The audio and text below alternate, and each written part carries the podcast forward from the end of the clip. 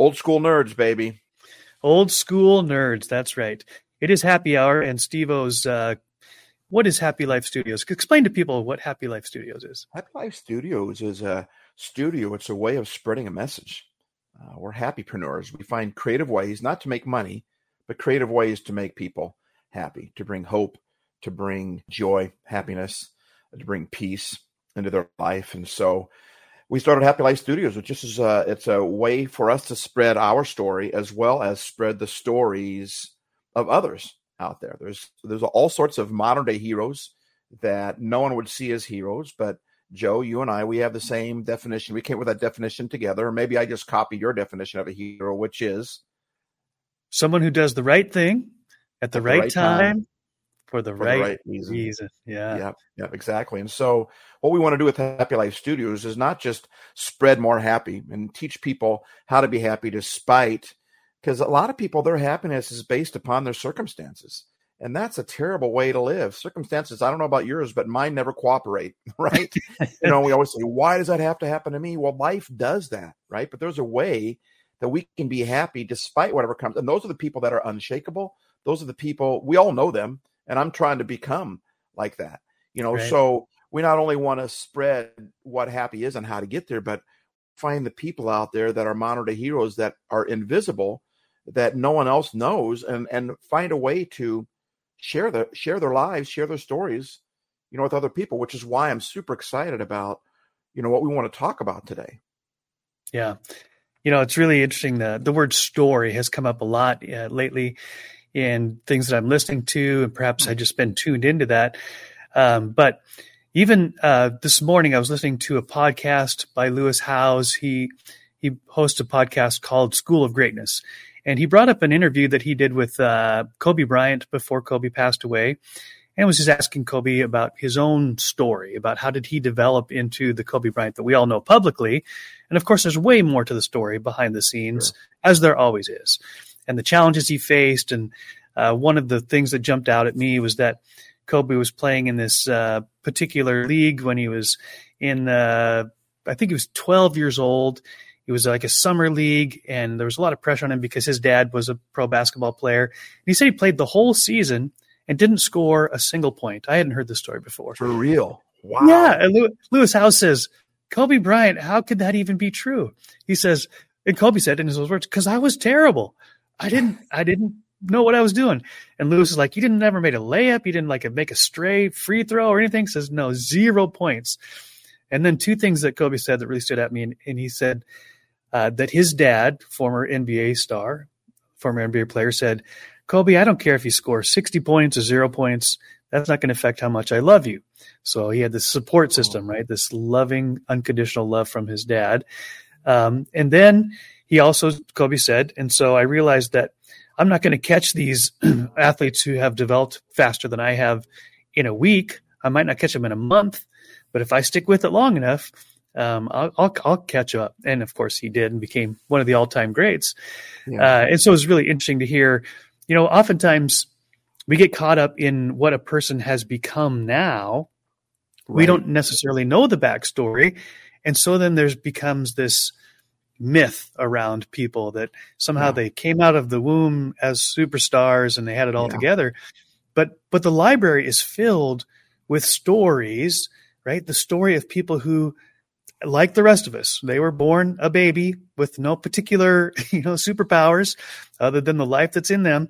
And through the progression of life and overcoming obstacles and learning and being supported and all the things that make each of our stories unique and great, then they they grew into you know the the Kobe Bryants or whomever that we talk about. And I love the fact that you made a good point, Steve, that not not all heroes are in the storybooks. Not all heroes are on yeah. the front page.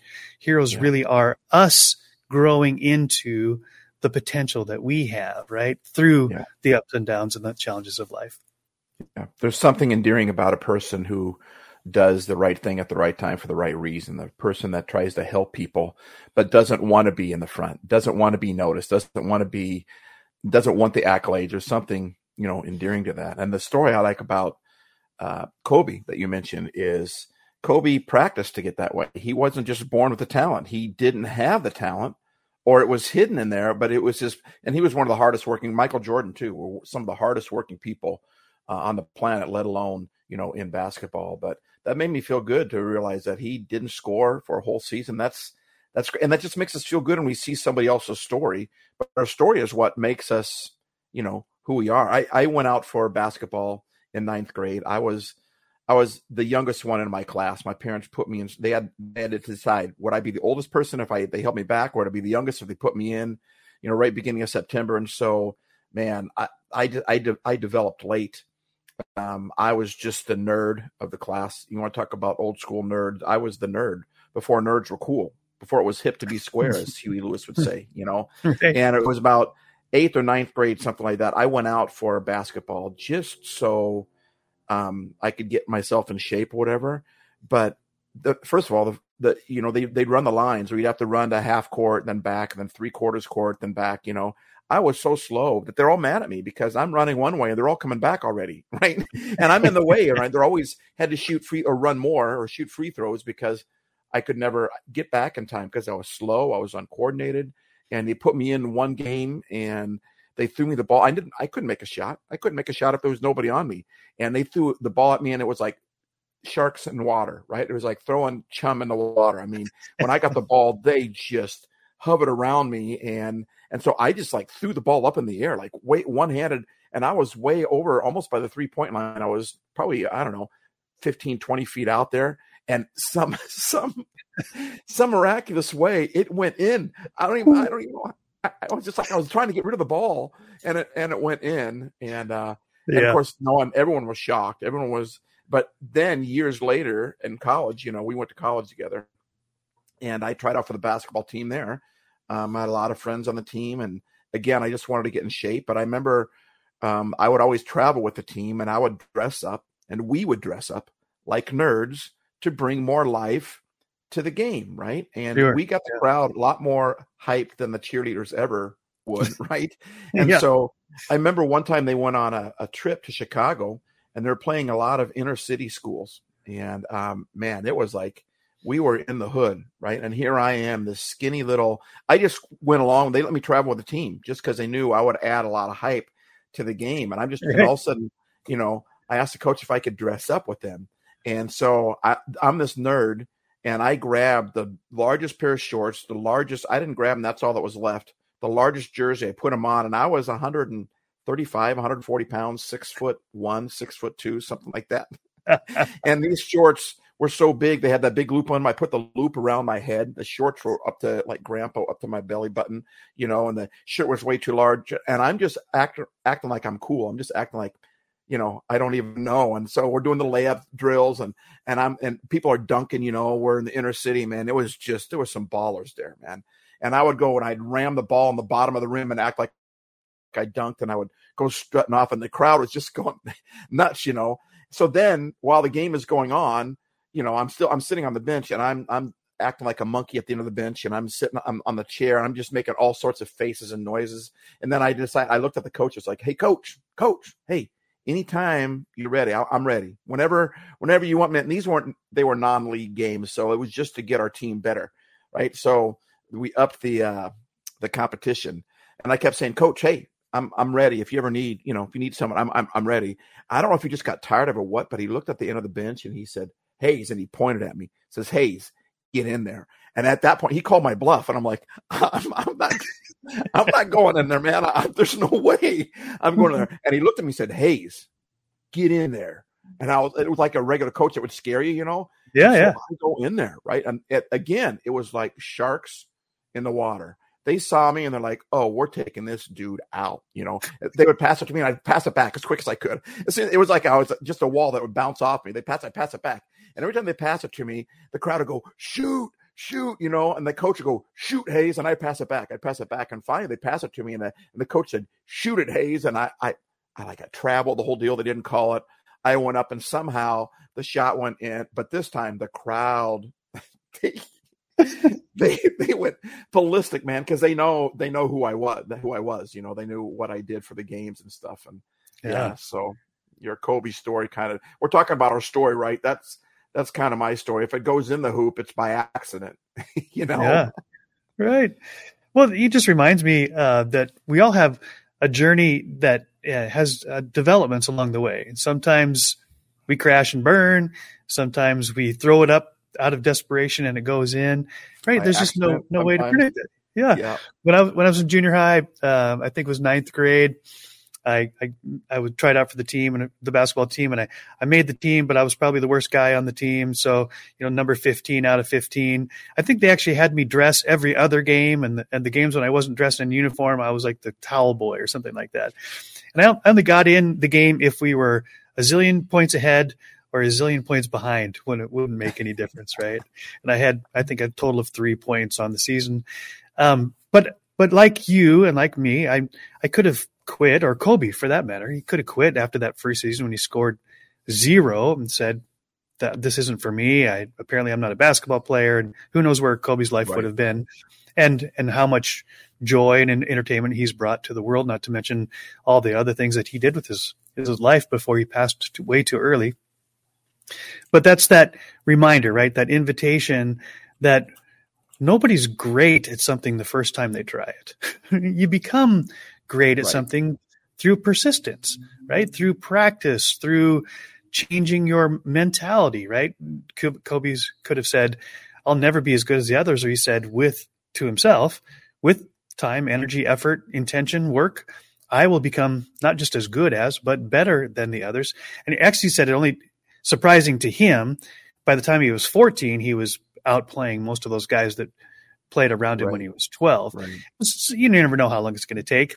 Uh, but there's just something very powerful about understanding that with um, that that failure isn't uh, a, a life sentence. Failure isn't permanent, right? Failure is uh, it's a calling. It's it's a striking a match, saying, "Is this something that you really want to do? And if so, will you work hard enough to become good at it?" I mean, fact- think about it. If Kobe could have said he didn't score at all, he could have just said basketball wasn't for me. And Yep. and we, when most of us know, you know, the whole story of Michael Jordan, greatest of all time, right? He, he didn't even make the team he, when he tried out. He didn't even make the basketball team when he tried out, you know. And he came Right. back with a vengeance and said, "I'm going to make this team." So, yeah, I mean, failure is not fatal, right? Unless we give up. It's yeah. Yeah, yeah, both of those guys, and among others that are great, all, always outworked those around them, not just to lord it over somebody, hey, I, I can outwork you, but understanding that it would take the work in order to become Right. really good at what they do. Right. I think I heard Rena. Uh, I remember the story of John Maxwell, who's a leadership guru and considered one of the great speakers of our generation. A little boy came up to him after one of his talks and kind of hugged him around the legs and says, I want to do what you do when I grow up. And John Maxwell turned to the guys that were with him. He said to the little boy, he says, Well, in order to get where I am, you have to go through what I've gone through. Right. And that's that. Uh, Right. Of course, the little boy wouldn't understand, but boy, did, do, did I understand when I was hearing John tell the story is that um, I, I, I just really take a lot of courage and I want to share this courage, this encouragement with those around us that are, that are tuning in is that, you know, we often think that the destination is either instantaneous or that if we aren't anywhere close to that destination, whatever that goal might be, then it's unattainable. But those are those are false narratives. Those are those aren't the conclusions that we have to make. Maybe the conclusion is if I'm willing to stick with it and keep learning and growing and course correcting and believing that I can, that in time, right? In time I will become good at whatever it is that I am focused focused on. You know, can we go back and talk a little bit about the idea, what you said before about how we tend to only pay attention to the stories of those who, quote unquote, whatever it means to make it, right? Yeah. But right. really, it's the people that the media highlights, the social media highlights, the people that make more money or throw a ball farther or shoot a ball better or, you know, uh, can sell this better, you know, superstars, right? We all pay attention to their stories. And so we tend to think that, well, my story is nothing. Then we quantify, right? I'm Mhm. not popular like them. And, and that's a mindset that we need to get rid of, in my opinion. That's a mindset that is huge in America. I don't know if it's like what it's like in the rest of the world. Maybe someone can jump in and kind of let us know. But I think a lot of it is because America is basically we're a consumer based society, right? Which is all about performance. So we we reward those with high performance, but what about the other four players on the team? right what about the people that that have just as much going for them but they never made it they didn't have somebody that put them on the stage or on the platform or said check this guy out you know they put maybe even put more work in creating that video or or um, working on that that item and and that it just never sold it wasn't the right place at the right time or whatever and so we we tend to think that the people that are popular the people that are famous the people that are rich the people that are successful their stories matter, but ours doesn't because right. we're not as big as them. And I, I just, that's a mindset. I think that, I mean, your story matters because you matter and you are your story. Your story is you. Yes, hundred percent. That that's a perfect segue. I'm glad that you're going there. That's where I wanted this conversation to go, and that is the reminder to all of us that there is no person in the history of the universe that has the same exact story that you do or that I do. Yeah. There never will be, right? Even identical twins who may appear identical on, on the outside are having their own individual experience. And it, it's to me, that's such a sign that we've each been given a very unique, you know, eye signature, fingerprint, voice print, right? Uh, a, a, a specific time and place in this universe and all of the variables and experiences that are happening around us, the gifts, talents, abilities that we've been given innately, those that we develop, all of those are uniquely ours. And I think what gets lost in the media, right, is that, and in our minds, is that the more rare something is, the more valuable it is. And so that alone tells me right. that your story and my story, they aren't to be compared as to whose is better as to worse, but to celebrate the fact that I have a story that nobody else has or ever has had. And I don't have to be ashamed of that. I don't have to compare it to anybody or anybody else because there is no comparison. As you often say, you can't compare the apples and the oranges because we each have our own unique awesome sauce. Right. And it's continuing to develop. Every experience, everything that happens, everything that we learn, everything that we go through, everything that we feel is a absolutely unique experience to each one of us. And that's by design, right? We are valuable because we are, because we are unique, because we are fearfully, as the Bible would say, fearfully and wonderfully made by by your creator. There's no extra people on the planet. I don't remember who said that, but I love That's that idea. Good. There there are there are no extra people on the planet. You are here for a reason, which makes you extremely valuable because of your unique story. Can you say that again about the rare, the rarity and the value? That was so good. I want to type it up actually. What is it that you said again about that? The value is well, something by how rare it is? Yeah, you know, economics, basic economics says that the more rare something is, the more valuable it is, right? And so if there's something is produced in mass and there's zillions of them, they're all identical, then the value goes down. But when something is produced and there is only one of them, right? And that makes it extremely rare, which makes it, you know, extremely valuable. Collectors know this, that having one of one is way more valuable than having one of a zillion. And if you think about that from kind of the cosmic view, you can look back at yourself and say, I am one of one. Yes, I do share lots of commonalities with the humanity and I have, I have common experiences. I have common emotions, but the way my story unfolds, that's why I think the story is such an important concept here. The way my story is unfolding, the way your story is unfolding is absolutely a one of one story. Nobody else, nobody else has the exact same experience that we do. And, and I think it's too easy to overlook that, to downplay it, to compare it, to think that it's not as valuable as somebody else's. But you can't compare unique one, one of one to another one of one. They are both extremely unique, rare, and therefore valuable. I love that whole idea. You are one of one. So talk to us about why why is this why does the story matter? So I matter. I'm one of one, which makes me extremely makes me extremely valuable, right? I am one of one. There is no one else that is like me. one of my favorite quotes is by General George Patton, who said, "If everyone is thinking alike, someone isn't thinking." And there's another quote. I don't know if, it, if it's unknown. I don't know who said it, but it says, "Why, why try to fit in when you were born to stand out?" Right? Mm-hmm. You were born, and yeah. we spend so much of our time trying to be like other people, trying to be like somebody else. And I think maybe that is. I mean, we know that we matter. I mean, I think for the most part, people, well, I don't know, they might not believe it, but I think if someone says you matter, yeah, yeah, yeah, I know, right? Well, if you matter, because you do, you're one of one, well, then your story matters because your story is who you are. I mean, agree or disagree with that.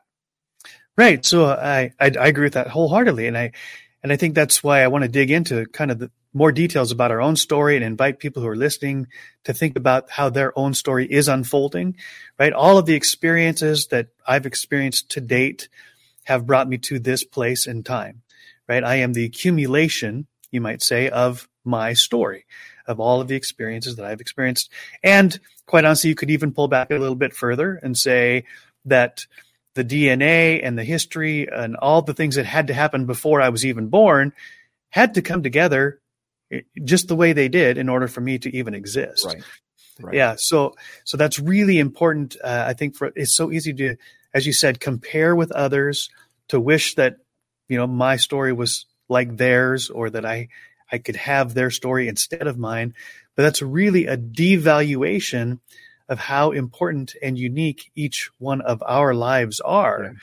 Right. Yeah. That there's, there's no way any of us could have the exact same experience and that uniqueness makes it makes it very valuable. Yeah, I'm reading a I'm reading a uh, a book right now. Actually, it's on it's on audio. So I'm listening to it in my car when I'm out driving around, and sometimes I'll just drive around for a couple hours to listen to it. It's so good.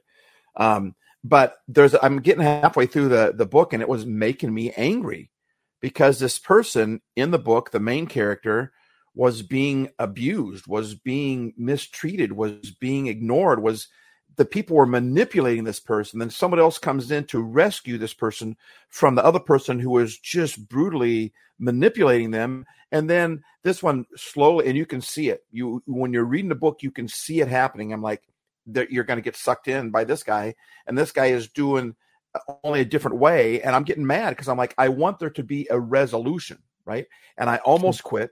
I've read this author many times, one of my favorite authors and Christine said, "Don't quit." You know, this author always, you know. But I wanted to give up the book because I'm like, you you got to come to resolution. This person is just getting taken advantage of, and they're kind of being like, you just want to say, "Can you wake up?" right?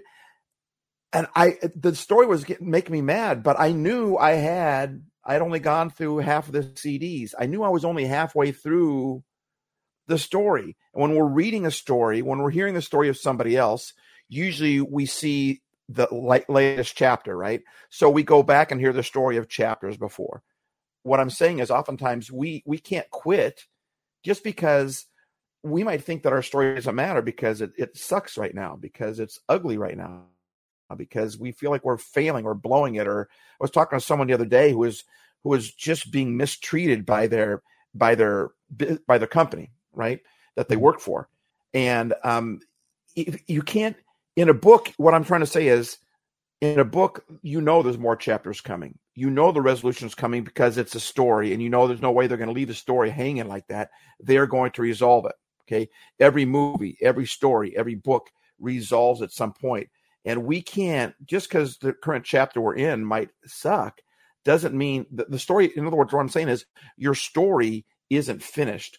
Don't evaluate your story by the chapter that you're currently in, or say that your story doesn't matter because the chapter you're in kind of sucks. That chapter is just one chapter of hundreds, right, in our lifetime, of maybe thousands in our lifetime. Don't evaluate your story or the value of your story. Don't evaluate or or, or evaluate. I'm, I'm thinking of a Joe of a Joe wordism right there. But don't evaluate your story or determine what your value is of your story because of the current chapter that you are in. Yeah, that's uh, a great reminder. Yeah, that we have we here's what I like to say is that our past is the roadmap that shows how we got here, and that that is our story, and we can go back and pick out highs and lows, victories and defeats, you know, times of great joy and times of great sorrow. But all of those have woven together in a very unique way that has brought us to this point. Um, but I think a lot of times people think that, as you said, either that this point is the end, which of course is not true, or that somehow our past determines where we go from here.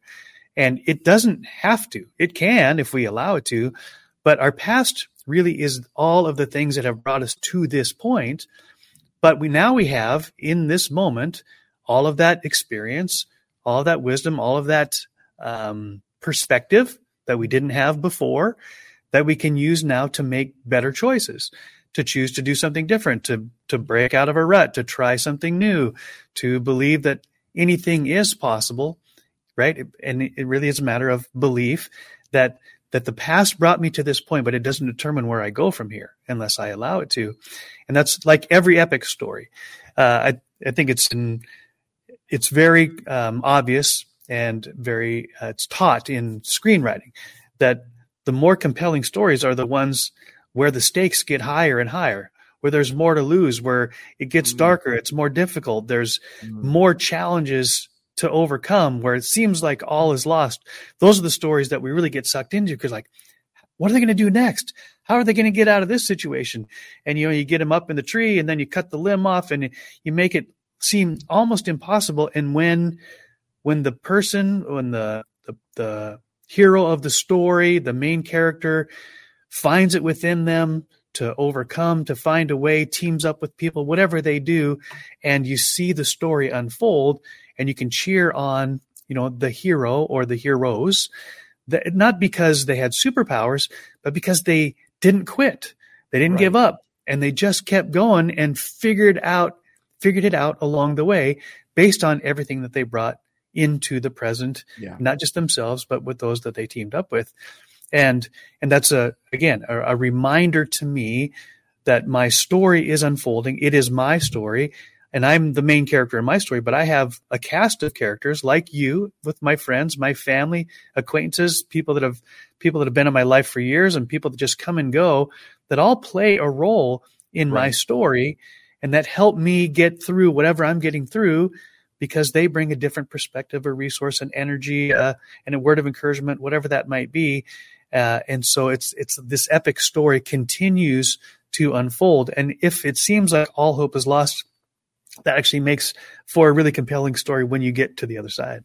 Yeah, right. And we we all love the story where the little guy makes it, right? Where the little guy goes through it, and we cheer that because we can relate to that you know? Right. And it's easy to cheer because we know if the movie's about somebody then obviously they have a story right? Because there's a movie about them.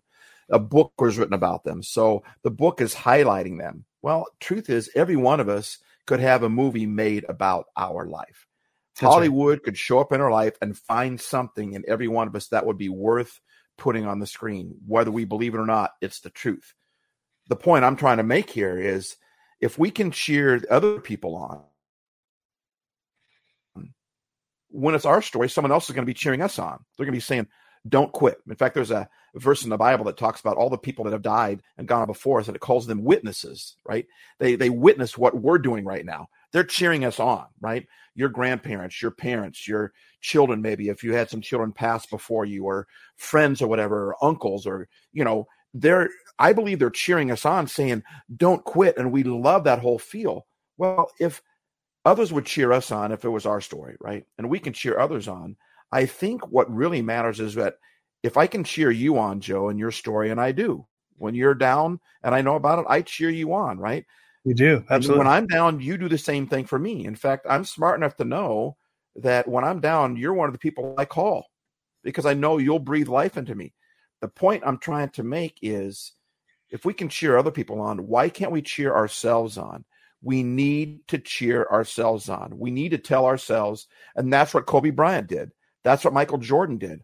All these people that have a story now because the media has highlighted them, right? Or they've done something heroic, every one of them cheered themselves on.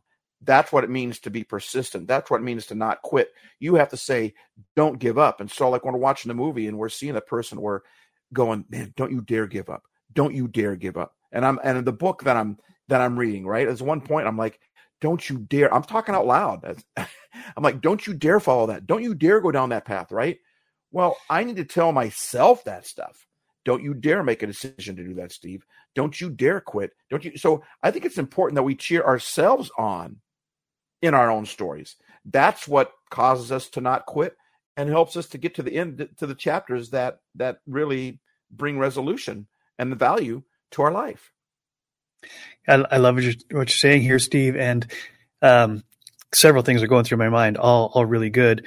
One is it can be very helpful um, to write some of this stuff down. Right? Not everybody's a journaler, and so it might not. This might not work for everyone. Uh, but I do know that in the times when I have uh, been able to express through either writing or through talking uh, what I'm going through, whether it's fabulous or or awful, um, even if I'm alone, something about getting it out of my head is very helpful to give me clarity and perspective. Yeah. And as you said, oftentimes there is someone in your life who, if you're willing and courageous enough to share your story with them, not just the highlights, not just the, you know, the fake, fake book stuff, but uh, and the filtered stuff, but the actual the the struggles and the questions and the problems. Then I've found there are so many people that they, they they're so honored that they want to be a part of the story and how can I help you, even if it's just listening. And so uh, I want to jump back a little bit how we talked about you know the the the false narrative of celebrity that somehow celebrity is more valuable than right. than anybody else's story. And two people come to mind. One is my aunt Shirley, my great aunt Shirley. Uh, she died at age 104, and she was very qu- quiet. Uh, she was very, she was one of the most beautiful souls I've ever met. Just a, a wholesome, loving person that never wanted attention, never wanted credit, but was always there to support people, to encourage them, to um, tell them how much they're loved. She was a fifth grade teacher and for like 30 something years. And so all many of these people, you know, surfaced when my, my aunt Shirley passed away to say what an impact that their fifth grade teacher had on their life just because she saw them, she believed in them, she encouraged them, she taught them, right? Not from a place of uh, celebrity, but just from a place of simplicity. Simple love is power, powerful, right? And so, so my aunt Shirley was a hero to many people, not because she had a better story, but because she lived her story well. And another person that comes to mind is is my father. And there was a a place in his life uh, before I was born where he had a chance to try out for Major League Baseball team. He and one of his buddies were um, called to a tryout, and not long before the tryout came, uh, my dad found out that his wife, my mom, was pregnant, and so uh, he just decided that wouldn't be a great life, right, for his family, and made the decision not to go to the tryouts. And I asked my dad once, you know, do you have any regrets? Do you wonder what it would have been like, you know, had you made it to the big leagues? Because his buddy, uh, who they were about the same age and the same talent level, made it and played for the big leagues and made it to the World Series.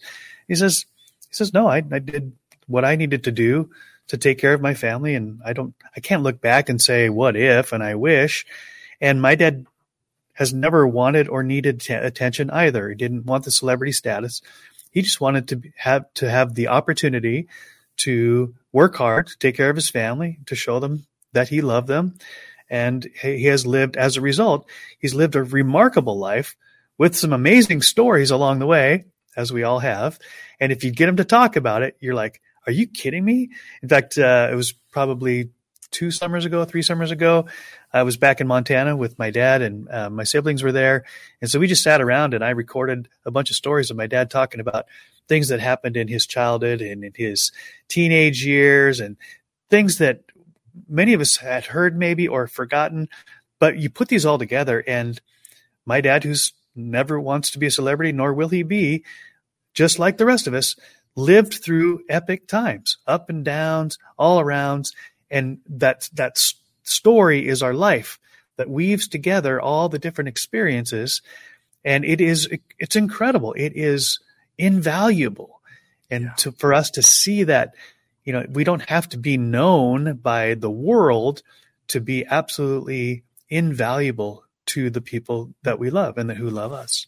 It's so good. And I and when we see ourselves as not only are we the main character in our story, but we're also, I mean, what you were talking about earlier, I, I love it because we also need to see ourselves that that we're what well, I don't know you call it, you know, uh, co-star or supporting um, roles, right? Supporting roles, yeah, that's what you said before. That's it.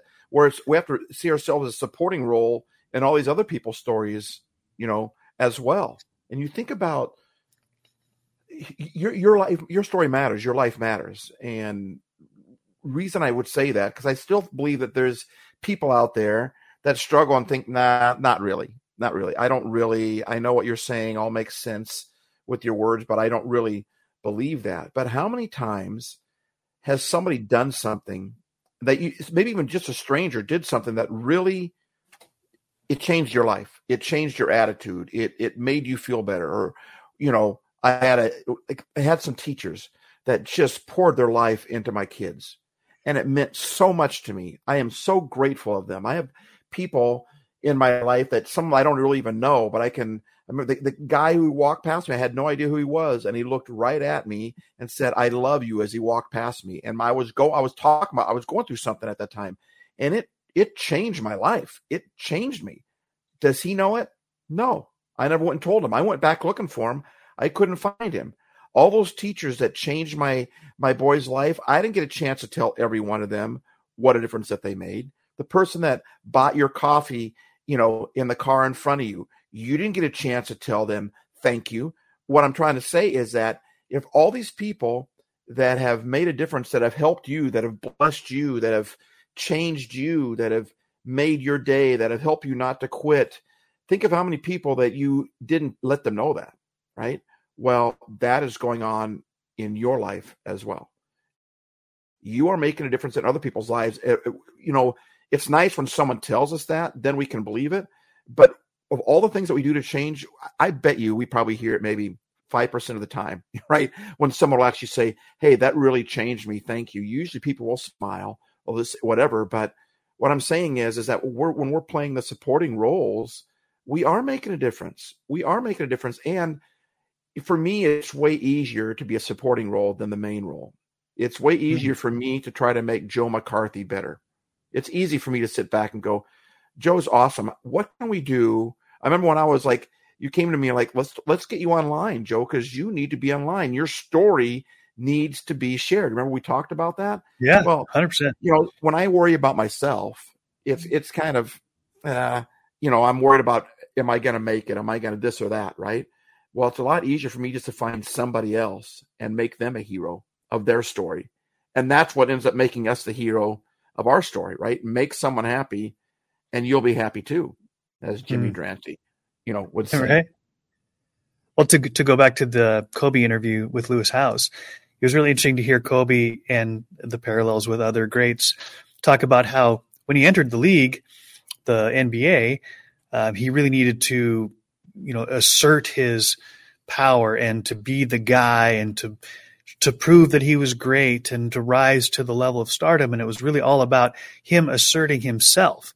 Yeah. But then after he'd been in the league for a while, and I think even after perhaps the first championship, I don't remember the exact timing, he said there's a, a shift that happens in your career where you realize this isn't sustainable and it can't be all about me. Not only is it a team sport, but the the the real value he says, the real the real in fact, he said the real measure of greatness isn't how great you become, but how you bring out the greatness in others. Yeah. This is Kobe Bryant, you know, considered yeah. one of the greatest basketball players of all time.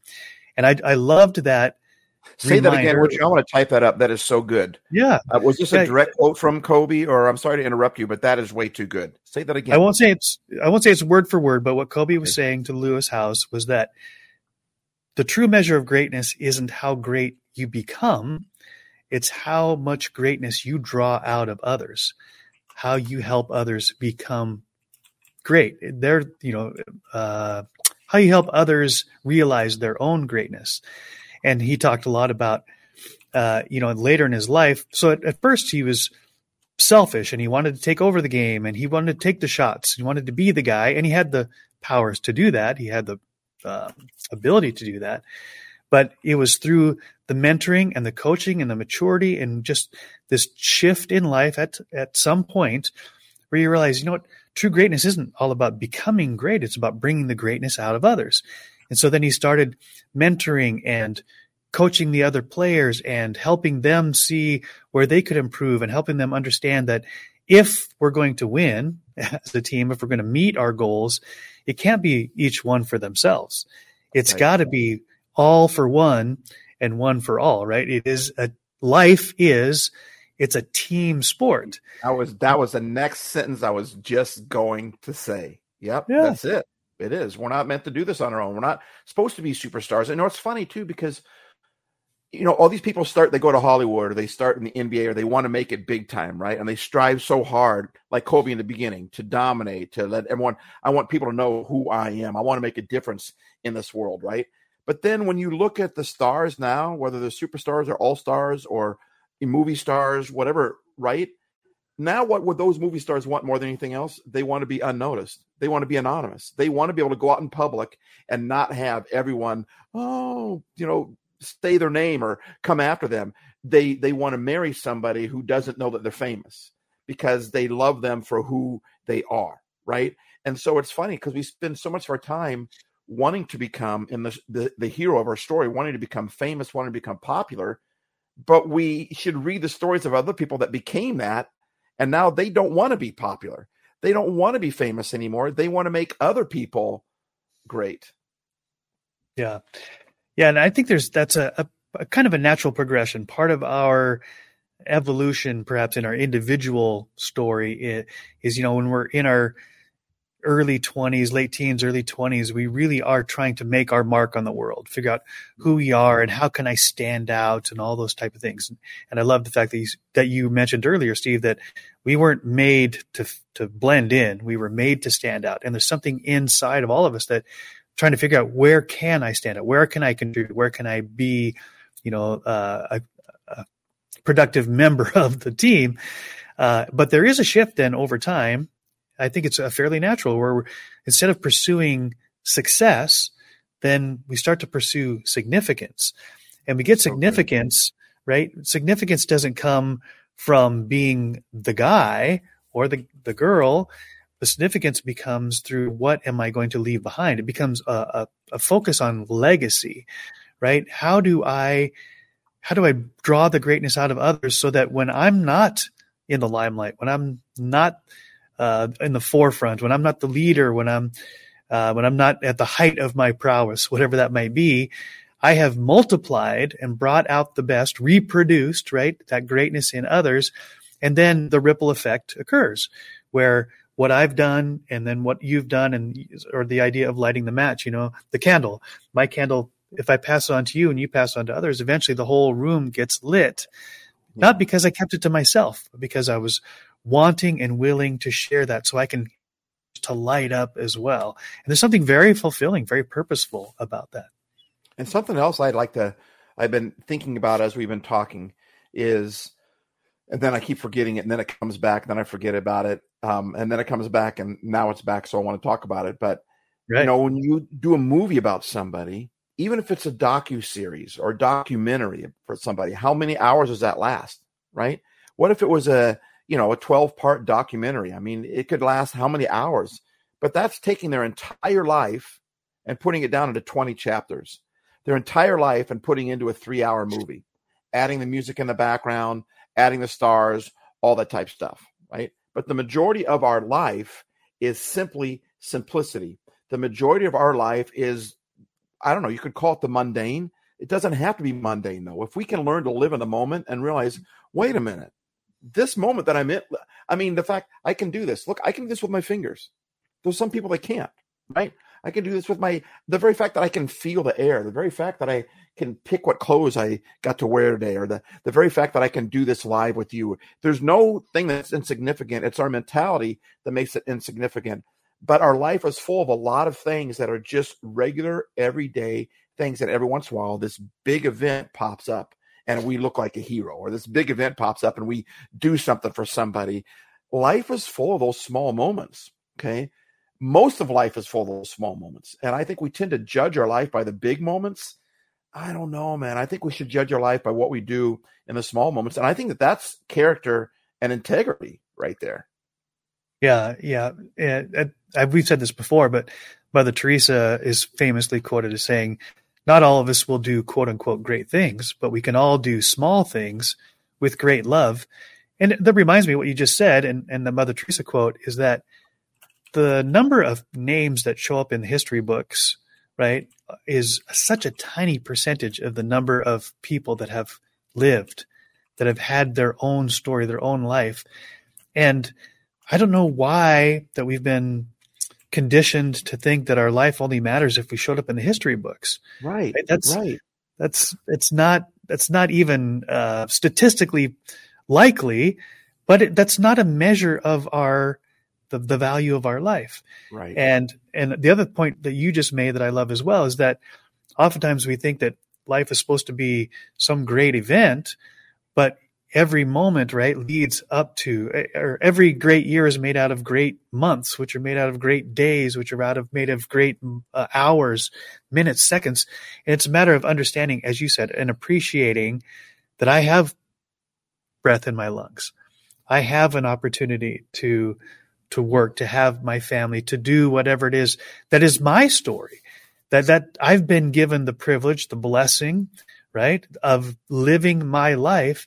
And if I can learn to both recognize that and appreciate it and live with gratitude, the breath that I have and the life that I've been given, rather than comparing it to some of the tiny percentage of people that made it into the history right. books, then it's such a healthier way right. to evaluate.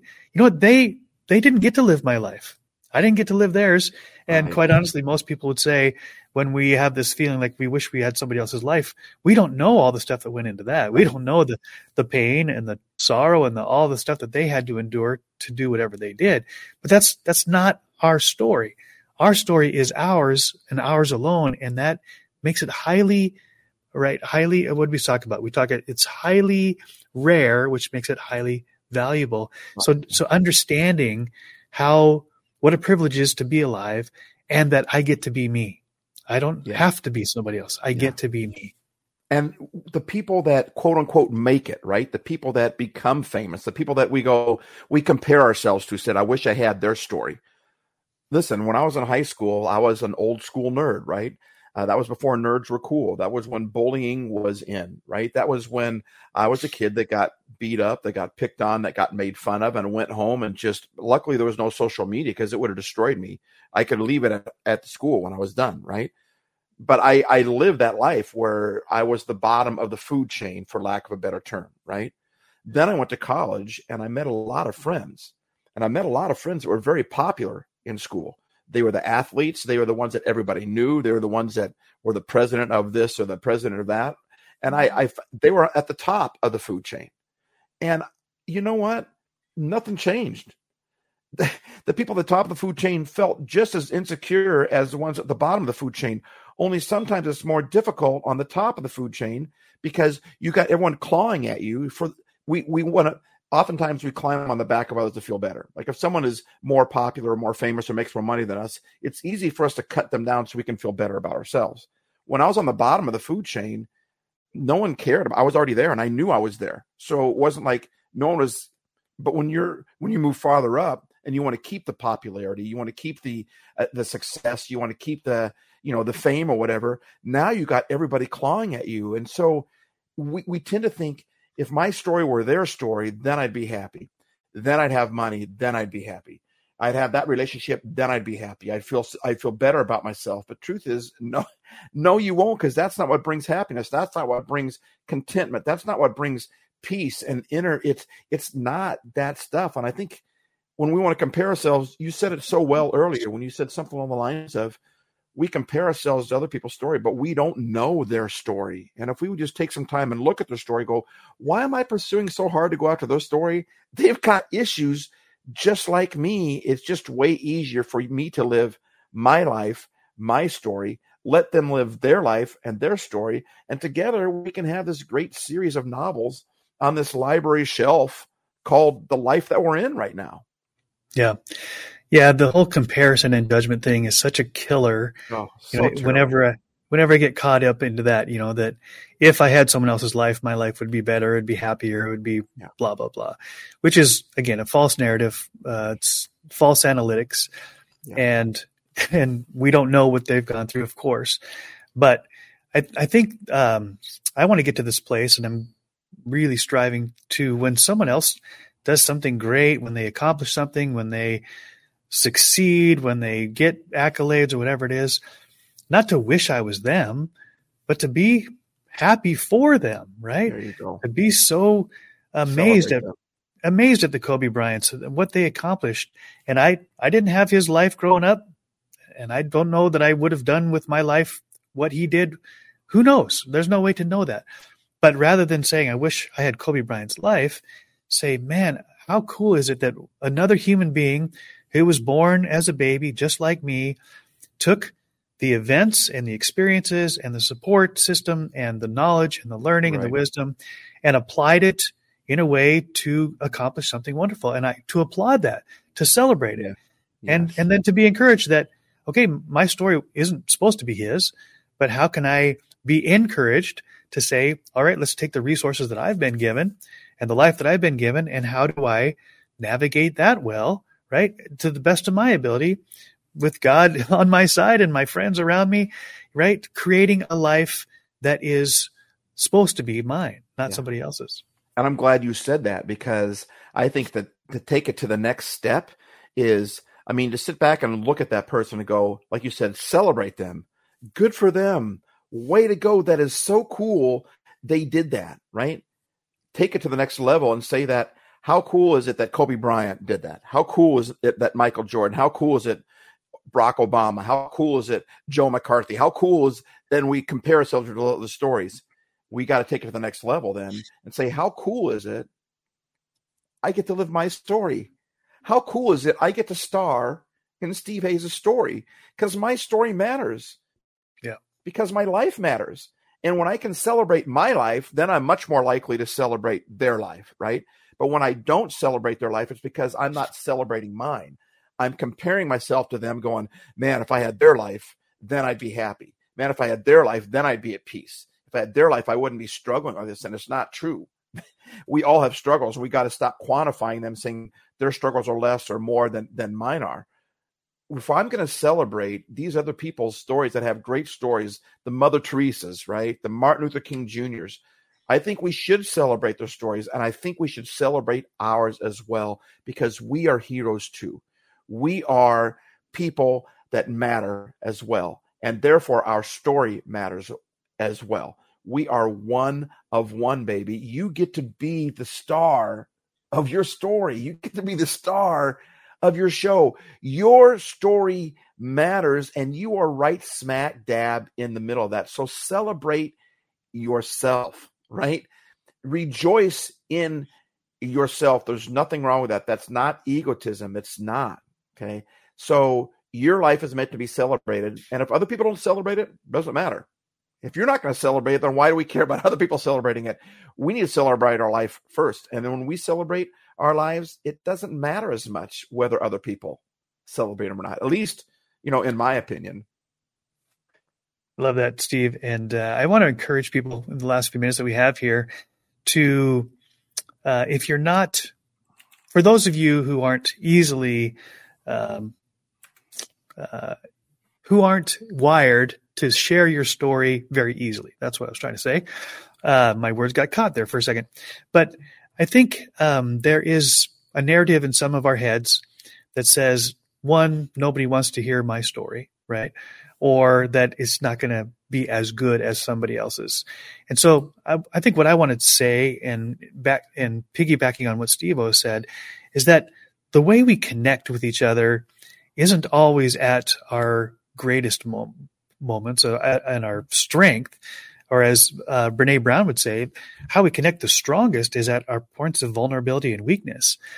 And so it's not just a matter of sharing the highlights of my story, the sizzle reel, you know, the the best of, but yeah. the clankers, the the air balls, because quite honestly, I can relate to Stevo's story about uh, being in junior high or whatever grade that was and not being the worst guy on the team and he throws the ball up and it goes in because man, that's how I felt, right? And so it's that connection. We we are making a connection not on our points of impervious strength and power and victory, but in our points of weakness and struggle and and trying to figure things out and questions. That's really where relationships yeah. connect. That's where yeah. humans connect. That's where we build strong relationships. And all of that to say, I'm encouraging you and me and anybody who tunes in to not be afraid of sharing your story the struggles and the victories. Not, and this doesn't have to be on social media. I'm talking about right. in real, in real life, in the connections that we make. It is in being able to tell your story, what you're going through, being open and honest and vulnerable that others, right, can connect with you and relate. And in those connections, right, we build what's the most important thing in our lives anyway. And that's our connections with others. So yeah. I, I would just want to encourage anybody and everybody to to be willing to at least try to share the reality uh, that you're going through, the story that you're going through, yeah. because others then can see you and connect with you and relate to you, and you'll build really amazing friendships. Well said, Joe. Well said. In fact, that's one of my pet peeves is when people don't share their failures, their clunkers there. And so we only think that they have, you know, the, the, problem with social media is that we, we delete the 14 other photos and we keep the one that, that puts us in the best light. Right. You know, if someone acts like they're, you know, they get your act together, oftentimes that's all it is, is an act. If they, if it looks like they have their act together, it's usually an act, right? We get so comforted when we realize somebody else has clunkers too. I'm more inspired like when you told that story about Kobe Bryant, that inspired me more than the 60 point games that he would score, right? Knowing yeah. that, wait, he didn't score a point his entire 12, 12 year old season, right? right? And so, you know, we, I agree with you 100%, Joe. Share the clunkers. The clunkers are also important. That doesn't mean we go around and say Eeyore, right? right and right. just, oh, I'm a loser. No, oh, you have a clunker. We all have clunkers, and those are the things that that make those make the best jokes. Those are the ones that make us laugh the most down the road, right? So don't yeah. just act like your act is together. Just be real and share your strengths, but share your weaknesses too. We all can share our weaknesses easy, right? Well, you know, your story matters, and your story doesn't count. Well, I, that's wrong. I, I take that back. It doesn't matter as much if you don't share it right? Mm-hmm. Your story matters, but if you keep it inside and you don't share your story, even if it's a clunkers, if you don't share it, then nobody else knows about it except you. Your story matters, but it matters more to me when I know about it. If I don't know about your story, Joe, it matters to you, but it doesn't matter to me. And so when we say your story matters, share it with somebody so that it can matter to other people as well. Right. Yeah. So uh, just got a couple minutes here. Uh, as you were talking, I, I was thinking back to my my baseball, my little league baseball experience, and uh, when I the first year when I got into the All Stars, I wasn't the the greatest player on the team, of course. And so I was resigned to right field, which in Little League is where the yeah. ball never goes. And I'm out there in right field, you know, waiting for my, my turn. Too. Right. And then, then, uh, somebody hits one out into right field and it's going up over my head. And I'm thinking, oh, this is my chance. This is my chance to, you know, to shine, to show that I'm, I belong. So I turn around and I'm tracking the ball over my head and I'm running full speed and, uh, got my glove out there like I'm going to make this epic catch. What I didn't realize because I wasn't looking down, I was looking up, is that I was running right at that chain link fence at full speed. And just before I was about to catch the ball, boom, right into the fence. And it threw me back onto the ground. And I was like, kind of stars and what happened I did because I just didn't see it coming. And to make matters worse, my shoelace got caught under the chain link fence got knotted in it. So I couldn't even get up. I couldn't get my shoe off. I couldn't stand up. And the coaches are yelling, get up. We got to play. What, what's taking so long? McCarthy, what are you doing? And I was like, I'm stuck. I can't get up. I can't get up. And a coach had to come out to right field and help oh me get word. my shoe detached from the chain link fence so that I could rejoin the game. And I got to tell you, I was embarrassed. I was humiliated, right? But I was doing my best to catch that ball and just didn't see it when the when the fence came and got me. And all that to say, I lived through that and now you I did. laugh about it, right? And now I'm sharing it here in a public space to say life sometimes when you're doing your best and you're going for it, and the chain link fence comes out of nowhere, metaphorically, knock yeah. you on your can, and you're embarrassed, you're humiliated. I didn't quit. I didn't stop playing baseball. In fact, I played baseball all through college uh, at the college that you and I attended. Uh, I could have quit. I could have been embarrassed. I could have said, you know, that's it because I made a mistake or because I because I had a, a bad play that that means I don't belong. But no, that's part of the human experience. And quite honestly, with perspective, we can go look back and tell those clunker stories when we ran into the fence head on and got caught. Our shoelaces got caught, and a coach had to come get us out of the fence to say, "Hey, guess what? I'm human, just like you." And then I, I could see the smile on your face. You're like, "Yeah, man, I can relate to you because you are me." right? And that whole concept of the coach coming out to get you unstuck. And we all have to have a coach in our life. We all have to have, and I'm not just talking about hiring a life coach. I'm talking about right. the people in your life that help you get unstuck. We not, there comes time, like you said, when that fence comes out of nowhere, knocks us on our can, and then grabs a hold of us and won't let go.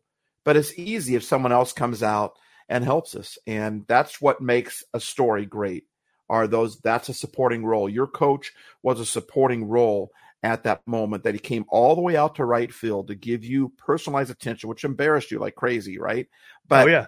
that's what a coach does. And he came all the way out to help you get unstuck. And we all get stuck. We all get hit. We all run into the fence. We all have the fence pop up I don't know, right when we think we're going to make a big play. That happens, right? So don't be embarrassed when a coach comes out and gets you unstuck because coach got Joe unstuck.